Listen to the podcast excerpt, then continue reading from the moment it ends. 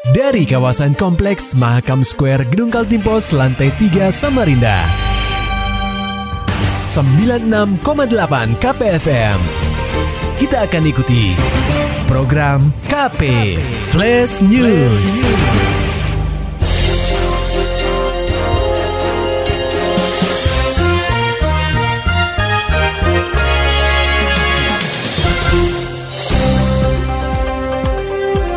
Pendengar KP, PHRI dan perwakilan THM di kota tepian telah sepakat untuk tidak membuat event dan beroperasi saat malam tahun baru sesuai surat edaran dari Pemkot Samarinda. Laporan selengkapnya akan disampaikan oleh reporter KPFM Samarinda, Muhammad Nur Fajar.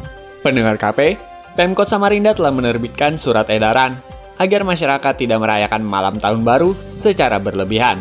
Selain itu, hotel, tempat hiburan malam, kafe, dan pusat perbelanjaan dihimbau untuk tidak beroperasi dan mengadakan pesta tahun baru saat malam pergantian tahun. Menyikapi surat edaran tersebut, Ketua Perhimpunan Hotel dan Restoran Indonesia atau PHRI Kota Samarinda, Leni Marlina mengatakan, pihaknya menghormati apa pun keputusan dari pemerintah untuk menekan laju penyebaran virus corona di kota tepian. Menurut Leni, tentu saja kebijakan pemerintah sangat memberatkan pihaknya. Pasalnya, Apa pun alasannya, hotel ingin meraup keuntungan dan menarik minat pengunjung guna menikmati malam tahun baru di hotel mereka. Sudah, sudah. Jadi surat edaran dari wali kota itu sudah disampaikan dua hari yang lalu eh, kepada seluruh teman-teman eh, PHRI dan IHJMA. Eh, memang eh, pro dan kontra pasti terjadi eh, terkait surat edaran itu. Apa pun alasannya, eh, hotel ingin untung, hotel ingin untung dan ingin menarik eh, para pengunjung untuk bisa menikmati malam tahun baru eh, di hotel mereka tapi eh, lagi-lagi kita harus kembali eh, kepada keprihatinan yang terjadi saat ini. Apa pun alasannya, kita tidak ingin terjadi hal-hal yang tidak diinginkan, yang mana akan terbentuk klaster-klaster baru apabila itu kita lakukan. Selain hotel, tempat hiburan malam di kota tepian juga terkena imbas dari surat edaran yang ditandatangani langsung oleh Wali Kota Samarinda, Syahri Jaang. GM Celsius Samarinda, Eka Iskandar Putra menyebutkan, Sejujurnya, pihaknya telah mempersiapkan event saat malam pergantian tahun dan telah banyak menerima reservasi dari pengunjung pada tanggal 31 Desember nanti. Kami sangat mendukung sekali uh, edaran itu. Uh, sebetulnya uh, kita sudah siap dengan acara yang tanggal 31 karena ada edaran itu uh, kita sepakat semua entertainment untuk bisa menutup pada saat tanggal 31. Hmm. Kita akan geser mungkin acaranya mungkin tanggal uh, dua atau mungkin ke sana hmm.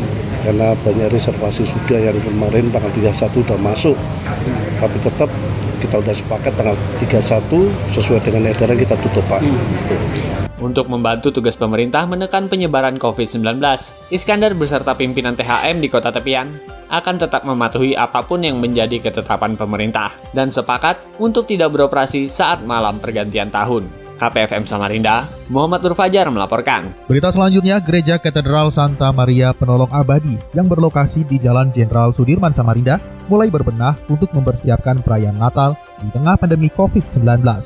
Wakil Keuskupan Agung Samarinda, Pastor Moses Komela Avan, mengatakan sejak kembali beroperasi sejak Juli 2020, Pihaknya telah menerapkan protokol kesehatan dengan ketat bagi jemaat yang beribadah. Untuk perayaan Natal, Gereja Katedral Santa Maria Penolong Abadi juga akan menerapkan hal yang sama dengan cara pembagian kelompok serta mengurangi kapasitas jemaat sebanyak 50%. Ya, tetap uh, bisa dengan kehadiran umat.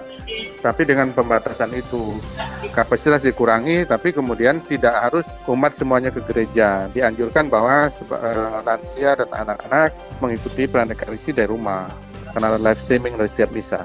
Selain membatasi jumlah jemaat, Wakil Keuskupan Agung Samarinda, Pastor Moses Komela Avan, turut menghimbau kepada jemaat yang berusia lanjut dan anak-anak untuk mengikuti perayaan Natal secara online sebagai upaya mencegah penyebaran COVID-19. Beralih ke berita selanjutnya, daerah irigasi di Samarinda rawan banjir, Dinas PUPR bakal tangani bertahap. Laporannya akan disampaikan reporter KPFM Samarinda, Maulani Alamin. Pendengar KP, Pemkot Samarinda mulai mengevaluasi proyek-proyek pembangunan jelang akhir tahun. Wali Kota Samarinda Syari Jaang memboyong sejumlah pejabat teknis untuk meninjau kegiatan berjalan yang belum rampung. Sejumlah proyek yang ditinjau di antaranya adalah kawasan Handil Kopi Sambutan. Di sana, ada dua titik penanganan banjir yang jadi masukan masyarakat. Pertama pembangunan saluran drainase di samping Masjid Pelita 4. Kemudian tinjauan bergeser ke Sungai Handil Kopi. Menurut Jaang, untuk melakukan normalisasi di sungai tersebut memang tidak cukup dalam satu tahun anggaran. Berikut penuturan Wali Kota Samarinda, Syahrijang. Tuh, ya itulah masyarakat kita ada sabar kan. Kan bukan kita tidak program kan ada tahapannya kayak gini alhamdulillah.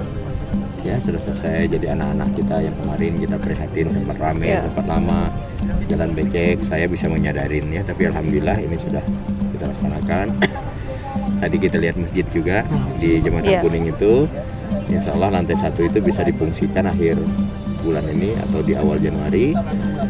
Sementara itu, Kepala Bidang Pelaksanaan Jaringan Sumber Air Dinas Pekerjaan Umum dan Penataan Ruang Samarinda, Desi Damayanti menambahkan, untuk menangani sungai alam di Handil Kopi memang membutuhkan waktu dan anggaran yang besar. Ya, cuman memang itu program yang diminta oleh masyarakat. Nah, karena memang terjadi kenangan kalau kalau hujan. hujan deras. Jadi memang pi- pihak masjidnya minta kan, jadi eh, masuk programnya anu lah, dinas lah, masuk usulan dinas. Desi juga menjelaskan, garapan di Sungai Handil Kopi merupakan bagian dari pengendalian banjir, khususnya di daerah irigasi kawasan Makroman dan Sambutan. KPFM Samarinda, Maulani Al-Amin melaporkan. Pendengar KP, mendulang kesuksesan pada setiap kompetisinya. Ajang pencarian bakat menyanyi dangdut yang dianugerahi sebagai program pencarian bakat dengan peserta dari provinsi terbanyak oleh Museum Rekor Indonesia atau MURI, yaitu Liga Dangdut Indonesia atau LIDA 2021, segera hadir kembali di Indosiar. Perkembangan terakhir, audisi berlangsung di Kaltim dan Jawa Timur. Untuk Kaltim, salah seorang peserta dari Samarinda, Fasya Najla, mengaku ikut LIDA 2021 karena ingin membahagiakan orang tua dan membawa nama baik Kaltim. motivasi ikut ini untuk membahagiakan orang tua tentunya juga untuk membanggakan nama Kalimantan Timur membanggakan kedua orang tua Audisi online LIDA 2021 dapat diikuti oleh pria maupun wanita berumur 14 hingga 25 tahun yang memiliki bakat menyanyi lagu dangdut atau Melayu. Maulani Alamin, Muhammad Nur Fajar, KPFM Samarinda. Serta dapatkan berita-berita selengkapnya di www.968kpfm.co.id. Demikian tadi telah kita simak rangkaian berita-berita yang terangkum dalam program KP Flash News. Persembahan dari 96,8 KPFM. Terima kasih dan sampai jumpa.